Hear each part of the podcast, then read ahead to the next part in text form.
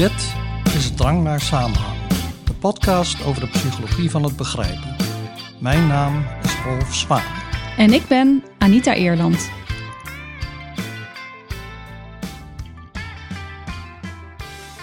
De vader van Emily heeft drie dochters. De eerste twee heten April en May. Hoe heet de derde dochter? Ja, dat is zo'n heel bekend voorbeeld, ja. Emily. Ja, Emily, ja. Maar je hoort een reeks April, May. Dan, dan denk je, ah, nog eentje. Ja, dat zal wel June zijn. Ja, dat is het intuïtieve antwoord, maar Ja. het eh, correcte antwoord is dus Emily. Mhm. En eh, nou ja, een ander voorbeeld is als je een race loopt en je haalt de persoon op de tweede plaats in. Op welke plaats ben je dan? Ja, dan denk je, die persoon is tweede. Die haal ik in. Dus dan ben ik voor de tweede. Dus dan ben ik de eerste. Mhm. Maar dat is dus ook niet goed. Want Nee, eh, je wisselt eigenlijk van plek met de tweede. Met de dus tweede, jij ja. bent dan de tweede. ja. Dus het intuïtieve antwoord hier is eerste, maar het Ja. correcte antwoord is tweede. En dan een ander voorbeeld is, hoeveel kubieke meter grond zit er in een gat dat drie meter diep is, drie meter eh, breed en drie meter lang? Ja, niks. Hoe- dus hoe- ja, niks. Eh, maar dan is het intuïtieve antwoord gaan mensen dus denken kubieke, oké, dat is drie keer drie keer drie. ja, 27 eh, kubieke meter, maar dan is het correcte antwoord dus, eh, er zit geen grond in, want het is een gat. Ja, maar op het moment dat jij met die getallen gaat strooien, dan denk je al, daar moet ik iets mee, dus ik moet het onthouden en ik moet het vermenigvuldigen of zo. En dan ja, let je eigenlijk helemaal niet meer op dat het ging om een gat. Nee, precies. Dus waar überhaupt niks in zit.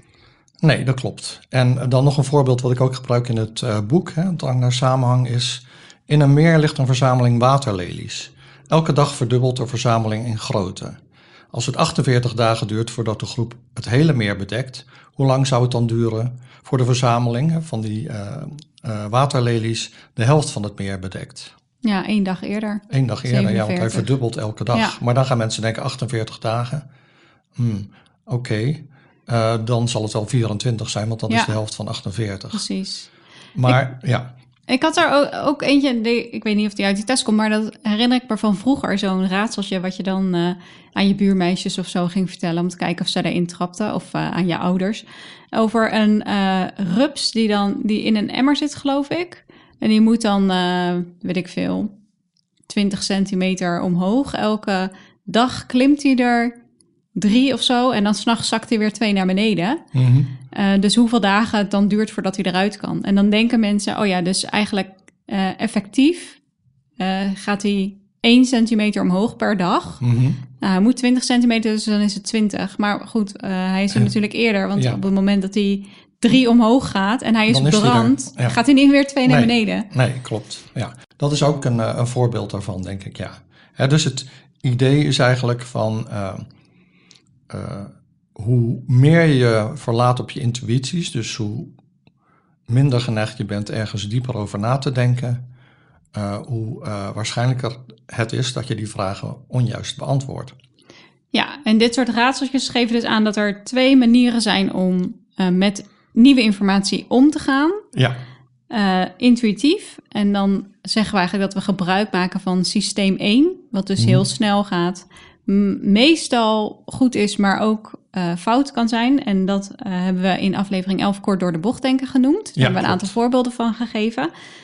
Dat is die ene manier, intuïtief systeem 1. Andere is eh, cognitieve reflectie, dus meer redeneren. Dat is systeem 2. En dat duurt langer, leidt wel meestal tot een betere beslissing. Al heb Ja. je ook mensen die zeggen intuïtieve beslissingen zijn beter. Ik denk dat het laatste woord daar nog niet over gezegd is. Maar in Mhm. ieder geval heb je die twee benaderingen. En bij al die raadseltjes die je hebt eh, genoemd, al die voorbeelden, zie je dat er een neiging is om een intuïtief antwoord te geven. ja, En dat je dat dan kan overschrijven met meer redeneren. ja. Daar komt het eigenlijk op Maar dat kost wel moeite. Ja, en dat meer redeneren, dat, dat heet dan cognitieve reflectie. Mhm. En dat kost dus meer cognitieve energie. En we komen daar later op terug. Want het speelt een rol in het onderzoek dat we vandaag gaan bespreken. En dat komt uit een eh, recent artikel. ehm, ik geloof dat het pas twee maanden oud is of zo. Over klimaatontkenning. Ja, en nou ja, klimaatverandering is een van de grootste uitdagingen van deze tijd, denk ik. Mhm. Dus het is een belangrijk onderwerp om, eh, om in te duiken. Om te kijken hoe het nu komt dat er mensen zijn die ondanks ehm, overweldigend wetenschappelijk bewijs en ook een grote consensus ehm, onder wetenschappers. Ja, Dat er nog steeds mensen zijn die niet in klimaatverandering geloven. ja precies. En eh, we hadden het natuurlijk al over de psychologie van de klimaatverandering in aflevering eh, 39, maar daar ging het niet over klimaatontkenning op zich. Ja, daar gaat de- deze aflevering dan over. Eh, maar het is dus wel een, een, een, een eh, vervolg eigenlijk, zou je kunnen zeggen. Of het hangt in ieder geval samen met eh, aflevering 39. Ja, thematisch is het hetzelfde. En we, we Ja. hebben het dan nu over klimaatontkenning. Mhm. Of klimaat, nee, niet ont, klimaatontkenning, ontkenning van verandering van het Ja, klimaat. maar dat wordt in het kort klimaatontkenning genoemd. Ja. Maar dat is natuurlijk de, de context waarin we hier naar kijken. Maar je kan dit inderdaad ook toepassen op allerlei andere ja. ehm, gebieden, allerlei Ja. andere vraagstukken. Ehm, Nou is dat artikel wat we eh, te bespreken hebben best wel ingewikkeld. Mhm. en, eh, maar we, het is wel heel interessant, dus eh, misschien even heel kort uitleggen waar het in de kern om gaat. ja, En wat heeft nou die verzameling puzzeltjes ermee te maken waar we het er net over hadden? Mhm. Nou, die, die, die puzzeltjes die meten dus co- cognitieve reflectie. De mate waarin jij geneigd bent om cognitieve energie te spenderen om iets te begrijpen. Als je dus laag scoort op die test, hè, dus steeds intuïtieve antwoorden geeft, dan heb je een lage cognitieve reflectie. Dus is het idee van veel onderzoekers, nou die klimaatontkenners, dat zijn dus mensen die weinig cognitieve energie gebruiken, want eh, die vinden gewoon wat hun partij vindt. Ze denken verder niet na over de materie, hè, over al dat bewijs wat er is. Ze geloven gewoon in wat hun partij zegt. ja En- klinkt eigenlijk heel lui. Dus je, Ja. je, gebruik, je maakt gebruik van systeem 1, want dat is, Ja, kost minder energie, gaat lekker snel. Je hoeft er verder niet over na te denken. Ehm, en dat systeem 2, dat redeneren, dat gebruik je eigenlijk niet. nee. Maar nu- nu zijn er ook aanwijzingen dat mensen dat systeem 2 ook wel gebruiken, maar dan niet om tot een beslissing te komen, Mhm. maar om hun beslissing achteraf te rechtvaardigen. Ja, Dus ze nemen een intuïtieve beslissing en gebruiken dan cognitieve energie om die te rechtvaardigen. En die aanvankelijke beslissing hebben ze genomen op basis van hun politieke identiteit. Dat is dus één visie, eh, zeggen ze in dit artikel. Eén visie op waarom mensen klimaatontkenners zijn. Mhm. Ze hangen gewoon de standpunten aan of ze passen alles wat ze tegenkomen aan aan de standpunten van hun partij. Als het ermee in overeenstemming is, accepteren ze het. Als het er niet mee in overeenstemming is, verwerpen ze het. Als ze iets zien in het nieuws van, eh, oh, het is een eh, koudere lente dan verwacht, dan zien ze dat onmiddellijk als bewijs van, eh, er is geen klimaatopwarming. ja, En ehm, dat is dus één kijk op klimaatontkenning. Maar een andere visie die ze in dit artikel onderzoeken is... mensen geloven gewoon wat in overeenstemming is met hun voorkennis. En dat is helemaal niet zo onredelijk, want dat doen we eigenlijk in alle domeinen van het leven.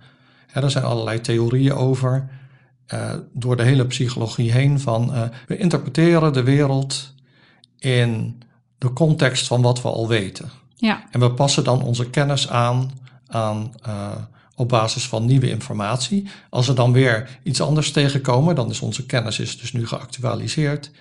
En die gebruiken we dan om die nieuwe informatie weer te verwerken. En- Ik denk wat dus cruciaal is, is dat in dit geval, als je dus je voorkennis gebruikt, dat staat dan los van je politieke identiteit. Ja. Dus dat was bij die eerste theorie die je besprak, was dat zeg maar eh, het meest belangrijke, je Klopt. politieke identiteit.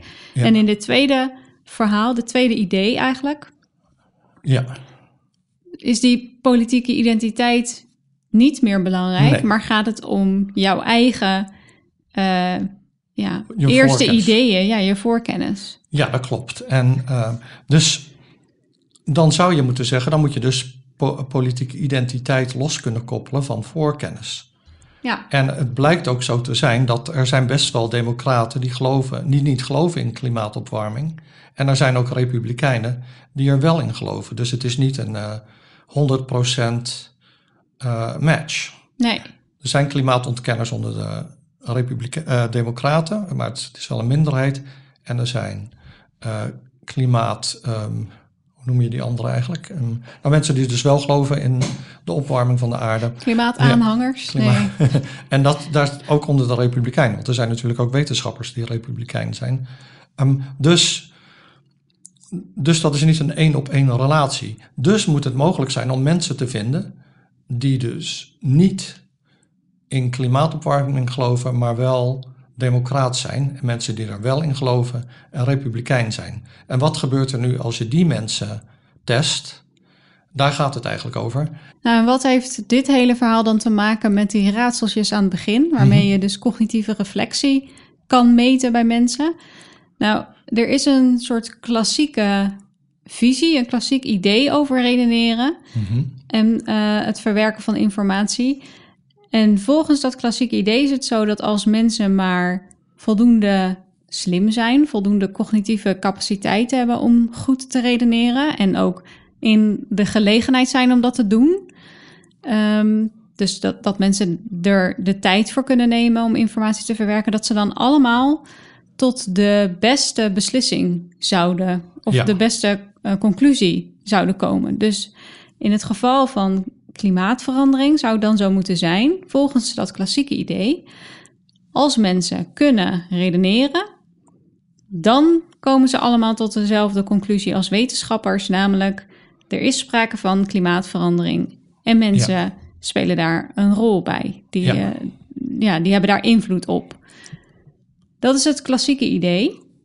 Um, maar er zijn ook andere ideeën, namelijk dat als mensen maar genoeg redeneren, dat ze dan niet allemaal tot de beste conclusie komen, maar dat ze die, dat redeneren, die cognitieve energie gebruiken om hun idee dat ze al hadden. Ja.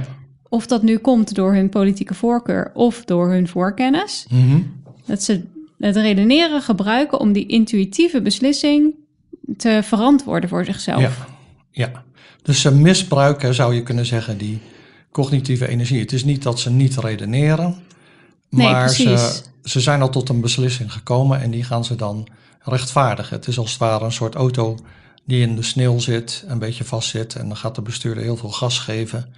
En dan komt hij alleen maar meer vast te zitten, want dan gaan die wielen uh, doordraaien en die, die, die uh, spuiten alle sneeuw weg. En dan uh, in ieder geval de bovenste laag van de sneeuw. Dit is mij ooit overkomen, lang geleden. Maar je ziet dat heel vaak, dat dat mensen overkomt. Um, maar daarmee zeg je eigenlijk dat het redeneren dus sowieso tot meer problemen gaat leiden. Dat is natuurlijk niet zo, maar het gaat er meer om dat die beslissing al... Ja, als je dus eenmaal een verkeerde beslissing hebt genomen... dan, dan, wel, dan, dan bijt je je alleen maar steeds verder vast in jouw um, onjuiste visie. ja, en dat staat dus tegenover die klassieke visie die zegt... redeneren leidt tot een beter antwoord. Ja. De, dat, de, het andere idee is redeneren leidt tot een eigenlijk misschien groter vertrouwen mhm. in het antwoord dat je al had bedacht. Ja. Of uh, de positie die je al aanhing. Ja, ja dat klopt. En die twee staan dus tegenover elkaar. En uh, in het onderzoek dat we bespreken wordt geprobeerd om te kijken welk van deze visies nu eigenlijk het meest juist is. Ja.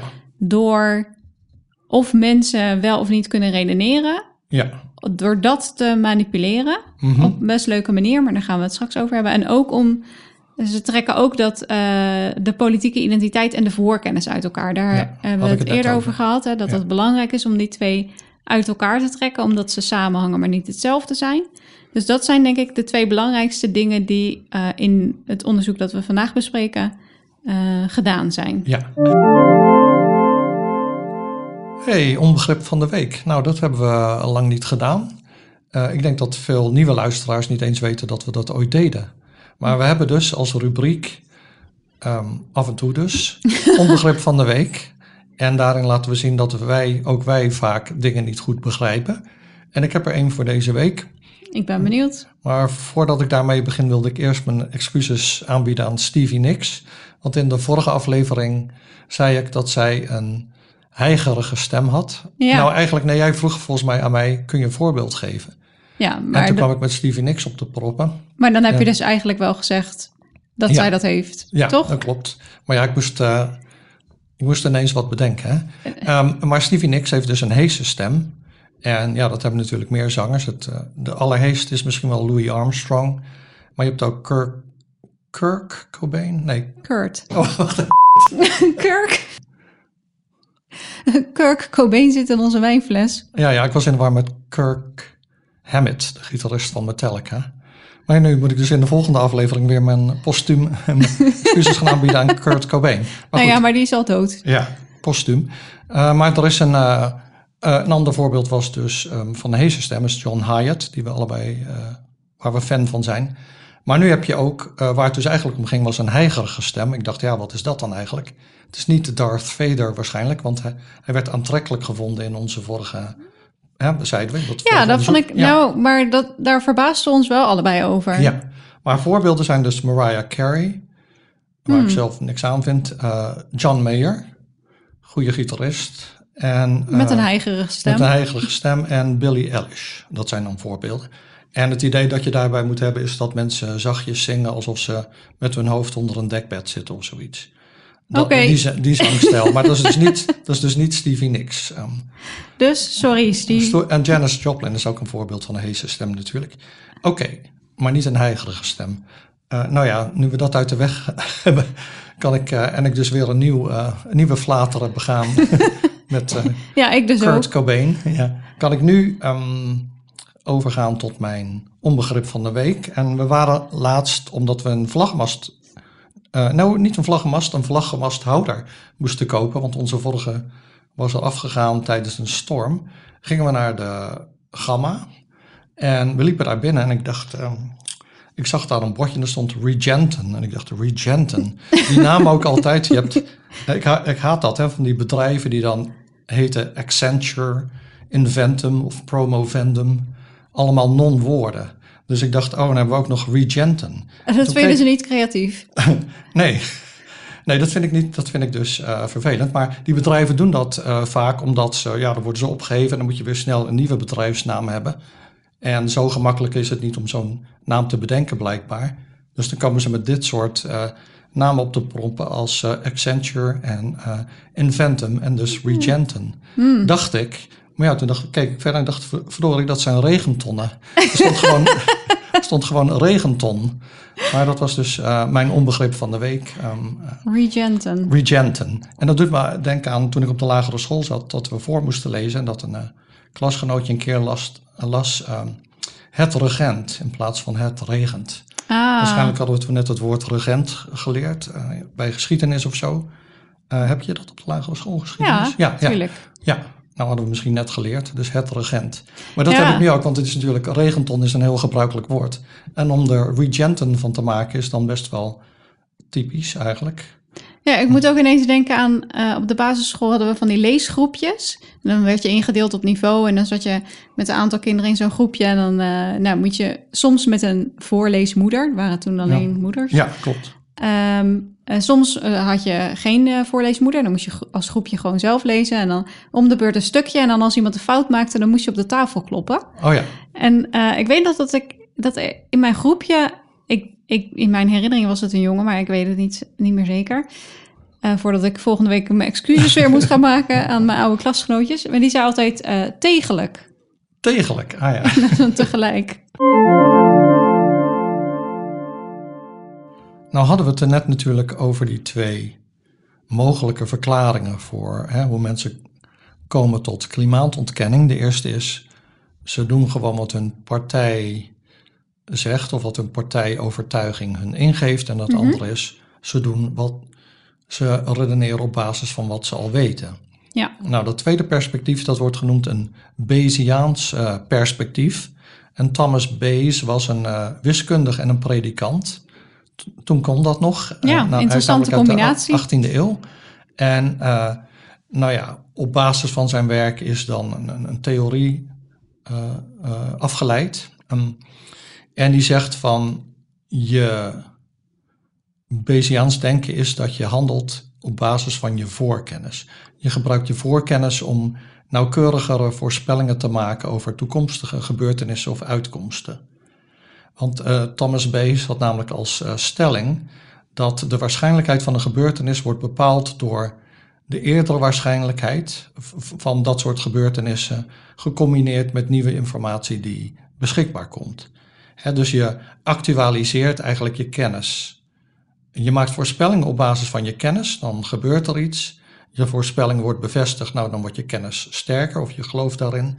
Gebeurt er iets dat niet helemaal in overeenstemming daarmee is, dan kan je kennis iets wat aangepast worden. Hij zal niet helemaal verworpen worden, Mhm. want je, je, je voorkennis weegt dan zwaarder dan, laten we zeggen, één gebeurtenis over het algemeen. Ja. Net zo goed als een wetenschappelijke theorie niet verworpen wordt. Meestal als er één experiment ehm, eh, toevallig eh, iets anders laat zien.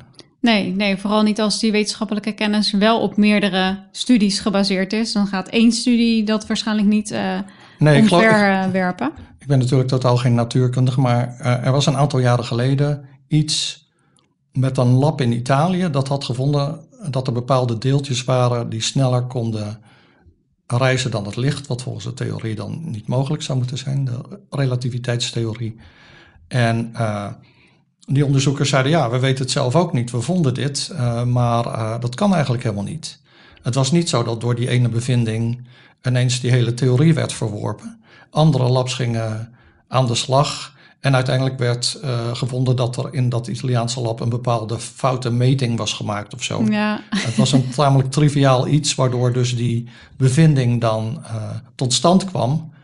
Maar de voorkennis, in dit geval dus die theorie, die woog zwa- zo zwaar dat die ene bevinding de theorie niet onderuit haalde. In plaats daarvan werd er gekeken van, wat is er mis met die hoe kan bevinding? dit? Ja. Ja. Nou ja, dat idee dat het uitgangspunt is, dan moet er iets mis zijn gegaan met die laatste studie. Ja, Dat Ja. geeft al aan dat er zoveel bewijs is en dat je echt niet met één nee. eh, tegenbevinding eh, alles omverwerpt.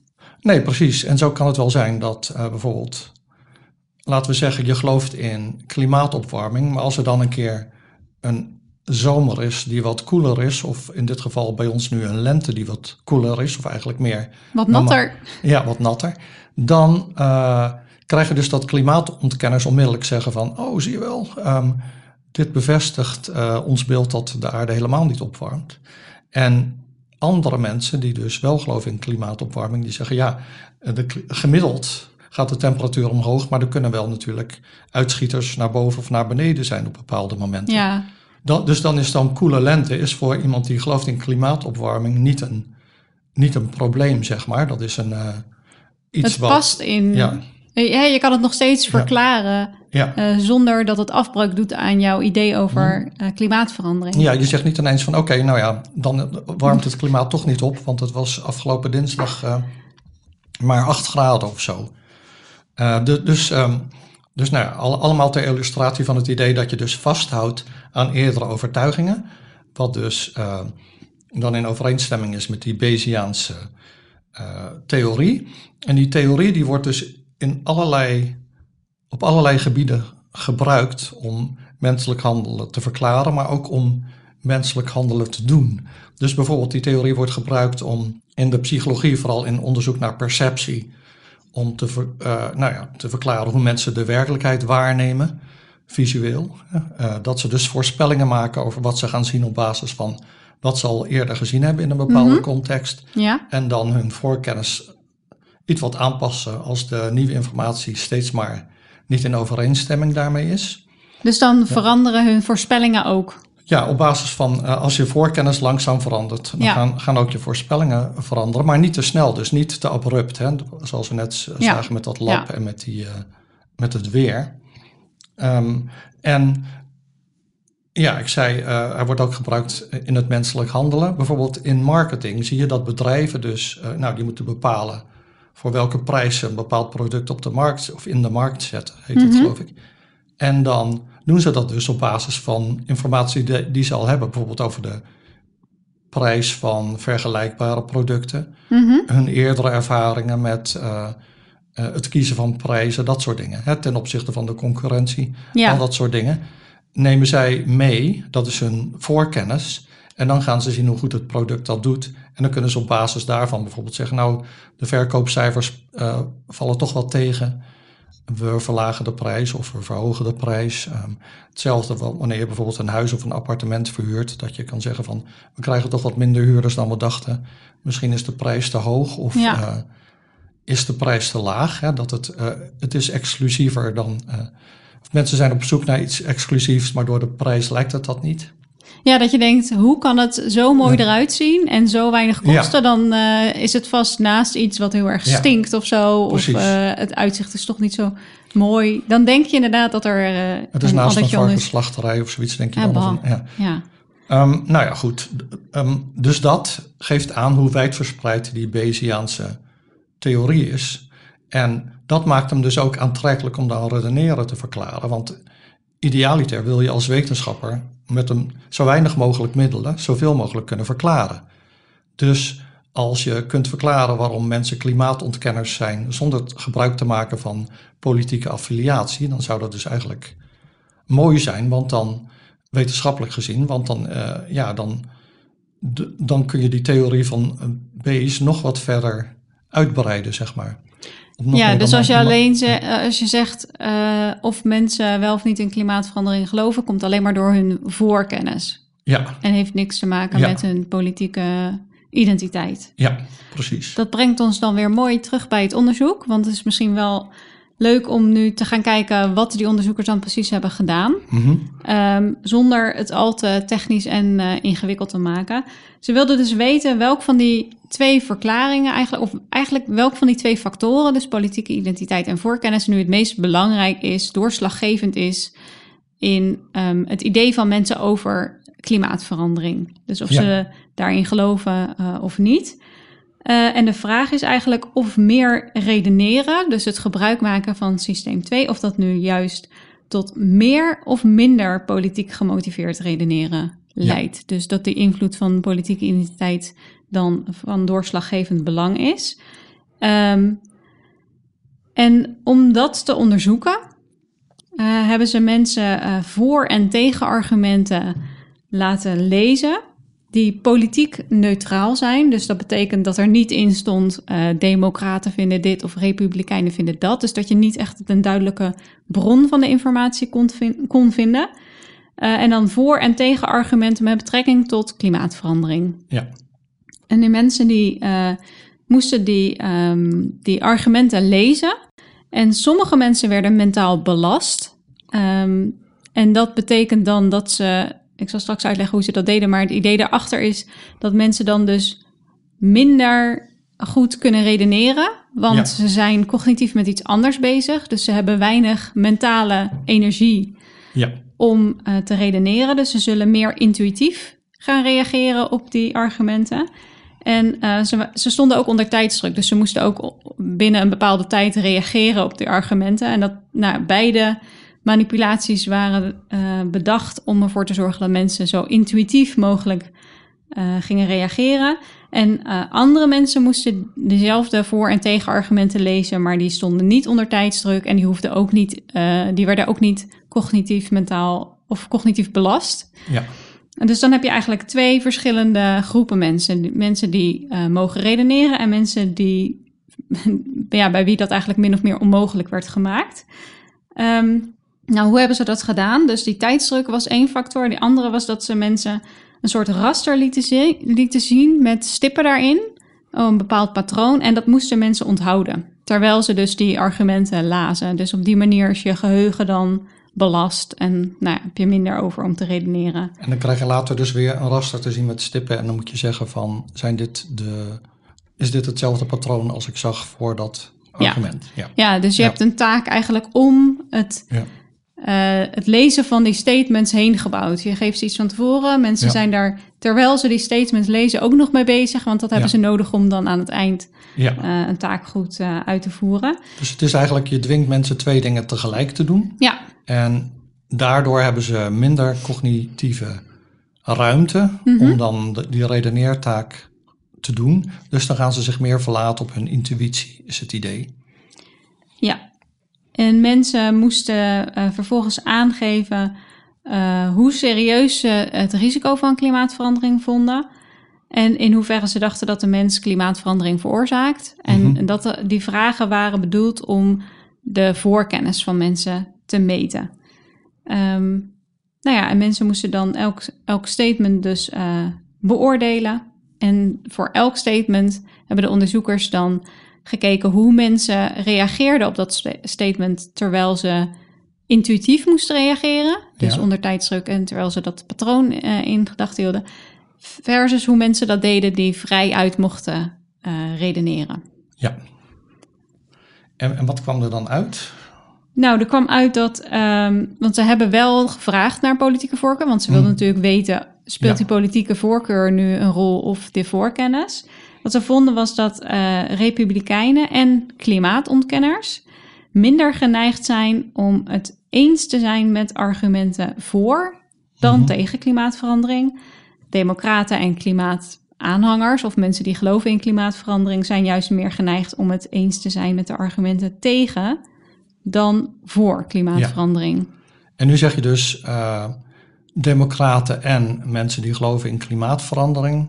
En daarmee geef je dus aan dat zijn niet precies dezelfde groepen. Nee, dat klopt. Zij hebben die, die twee dingen uit elkaar. Natuurlijk zal er heel veel overlap in zitten in die groepen. maar ook al zei, ja. ja, zoals je eerder zei, is het geen één op één match. Dus er zitten wel uh, verschillen in. Maar dit is natuurlijk eigenlijk niet heel erg verrassend. Dus precies wat je zou verwachten. De vraag is of dat wel of niet uh, redeneren. Mm Dus of je dat wel of niet kon doen. Of dat nu invloed heeft gehad op die effecten. Ja, dat klopt. Nou ja, en eigenlijk werd er dus gevonden uh, ja, dat zou je misschien al kunnen afleiden uit waar, waarom we er zoveel uh, tijd aan besteden. Dat dus dat uh, die tweede visie werd ondersteund. Dat mensen dus um, redeneren op basis van, hè, als je dus politieke overtuiging buiten beschouwing laat, dan zie je dat mensen redeneren op basis van wat ze toch al geloofden. Ja, dus voorkennis. ja, voorkennis. Dus dat is in overeenstemming met dat Bayesiaanse perspectief. Nou ja, dat, dat is best wel belangrijk om uh, te weten. En niet alleen wetenschappelijk gezien. Hè. Je hebt dan een meer uh, een soort elegantere verklaring voor het gedrag van mensen. Maar het heeft ook praktische implicaties. Want als je dus uh, mensen gaat aanmoedigen om meer na te denken, mm -hmm. dan gaat dat dus niet helpen om mensen meer te laten geloven in de dreiging van klimaatverandering. Want als die mensen er toch al niet geloven, dan gaat meer nadenken er alleen maar toe leiden dat ze zich meer vastbijten in hun mening. En uh, dat ze dus zijn als die wagen waarvan de wielen zich ronddraaien in de sneeuw, zonder dat de wagen vooruit komt. Ja, dus het werkt eigenlijk alleen maar polarisatie in de hand. Ja. En het vervelende is dat heel veel strategieën die nu gebruikt worden, juist hierop gericht zijn. Op ja. het uh, informeren van mensen, zodat ze beter kunnen nadenken, meer informatie uh, mee kunnen nemen in hun overwegingen. Maar wat je nu zegt, en wat dus blijkt uit deze studie, is dat die aanpak eigenlijk helemaal niet werkt en misschien zelfs uh, tegenwerkt. Ja, en, en dat geeft ook een iets ander beeld van, van de mens, vind ik dan. Als je dus dit, die tweede visie serieus neemt. Want dan, dan zeg je eigenlijk van, nou ja, mensen proberen wel te goeder trouw nieuwe informatie in zich op te nemen en te, te beoordelen en in zich op te nemen, maar daarbij steunen ze op hun eerdere overtuigingen. En dat is eigenlijk een heel normaal cognitief proces, want dat doen we bij andere dingen ook, zoals bij het waarnemen van voorwerpen of het begrijpen van taal, mm-hmm. of uh, bij uh, nou ja, het bepalen van de prijs van een product. Dus um, dan zou je kunnen zeggen van als je dus mensen hun visie wil laten veranderen op de lange termijn, dan moet je ze dus vroeg, al heel vroeg in hun ontwikkeling, de juiste informatie geven. Want dat wordt dan hun voorkennis. En uh, dan blijven ze verder dus, als ze nadenken, en ook als ze niet nadenken trouwens, um, verder bouwen op die voorkennis. Dus je moet er dan vroeg bij zijn. En um, als je dat dus dan doet, dan voorkom je garbage in, garbage out. Dus garbage in, garbage out, dat is een term uit de informatica, uit de jaren 50 geloof ik. En dat betekent, je kunt wel een heel goed computerprogramma hebben, maar als je het de verkeerde data geeft, dan komt er een rotzooi uit. Ja. Als je dus het cognitieve systeem dat mensen hebben en dat ze te goede trouw gebruiken, mm -hmm. uh, je vertrouwen vertrouw op je voorkennis en zo, actualiseren. Als je die mensen de verkeerde informatie geeft, dan voed je dus dat systeem, dat Ja. computertje met de verkeerde informatie. Dus dan komt er ook rotzooi uit, klimaatontkenning. En ehm, daarom is het dus van belang om kinderen al vroeg een wegwijs te maken, zeg maar. Ja, wat Volgens wel, deze visie dan, hè? ja, wat Ja. wel iets is waar deze studie geen antwoord op geeft, maar wat dus cruciaal is, is eh, op basis waarvan eh, we onze voorkennis Ja, precies. eh, baseren. Dus waar halen we onze voorkennis vandaan? Ja, Eh, dat weten we nu niet. We weten alleen dat, het, dat die voorkennis dus belangrijker is dan je politieke identiteit. Mhm. Ehm, maar om, om mensen meer ehm, ja, te beïnvloeden of, of betere keuzes te laten maken, moet je dus weten. Je zei al, ja, dan moet je heel vroeg beginnen. Maar waar halen dan hele jonge kinderen hun informatie vandaan, die later hun voorkennis Ja. vormt en dus zo'n grote invloed heeft op eh, al, het verwerken van allerlei nieuwe informatie? Dat moeten we eigenlijk weten. Dat klopt. Ja, dus dat is een wetenschappelijke vraag. En ehm, het is dan ook, ook een vraag van eh, effectieve klimaatcommunicatie. Het is belangrijk dat accurate informatie over klimaatverandering wordt eh, verspreid op een boeiende manier. Boeiend voor kinderen of wat dan ook. Want dat Ja. is eh, essentieel voor eh, die strijd tegen klimaatontkenning. Hè, dat mensen dus al vroeg ehm, de juiste informatie krijgen. Want anders zitten ze gewoon. ehm, ja, dan, dan, dan, dan is het vechten tegen de bierkaai haast. En als je tegen die mensen zegt. je moet meer redeneren, dan werkt dat dus alleen maar averechts. Want dan gaan ze dus redeneringen bedenken voor waarom ze geloven wat ze geloven. In plaats Ja. van dat ze eh, de informatie die zij tot zich nemen kri- meer kritisch gaan beoordelen. Nu zag ik gisteren in een eh, boekwinkel in Utrecht wel, ook voor hele jonge kinderen al boekjes over het milieu en over Mhm. dieren en de planeet en iets van eh, over de plastic soep in de oceaan en zo. Ja, Vond ik wel, ja, ik weet eigenlijk niet. Ik vond het wel goed, omdat je dan op, op die manier al heel jonge kinderen daarover laat nadenken en, en dat je er dan eh, nou ja, met ze over kan praten. En ik vond het ook wel best beangstigend. Ik dacht, als je als kleinkind nu opgroeit en je krijgt allemaal boekjes Ja. over dit soort dingen. Dieren die uitsterven, plastic in de oceaan en zo. Nou ja, wij, wij Ja. hadden toch laatst dat we een boek uitzochten voor ons nichtje van zeven. En het is heel moeilijk om boeken te vinden die een gewoon kinderboek zijn. Overal zit haast een politieke boodschap in. Ja, dat klopt. Waarvan je zou zeggen, volgens dit, eh, deze manier van redeneren is dat dan. Goed. Of, of, ja, eh, is dat goed? Maar ja, is het leuk voor de kinderen? Ik bedoel, nou ja, dat is een andere beetje- vraag, denk ik. Ja. Ja, Ik zeg niet dat ze allemaal Kuifje in Afrika moeten lezen natuurlijk. Maar dat bedoel- mag echt niet meer. Nee, nee maar ik bedoel, ehm, nou ja, ik ben daar zelf, eh, laten we zeggen, wetenschappelijk gezien snap ik het. Maar ik vind Ja. ook wel dat kinderen gewoon fantasieverhalen moeten kunnen lezen zonder dat ze gebombardeerd worden met politieke inhoud. Of Mhm. zonder dat die daarin verstopt is. Ehm, nou ja, goed, we hadden het over dit onderzoek. En, maar we zeiden ook eh, in verschillende contexten van... eh, het is moeilijk om je voorkennis ehm, aan te passen. Ja. Ja, op basis van. En dit is natuurlijk één studie. En veel andere studies die wezen op eh, de rol van politieke identiteit. En deze onderzoekers van het artikel wat wij bespreken zeggen ook niet dat politieke identiteit niet, niet belangrijk is natuurlijk. Want politieke identiteit bepaalt ook wel een beetje wat voor informatie mensen krijgen natuurlijk. Ja, tuurlijk. En eh, En je sociale omgeving. ja, en we hebben dus ook al vaker een gezien beetje dat dat kip en ei is. wat dat betreft.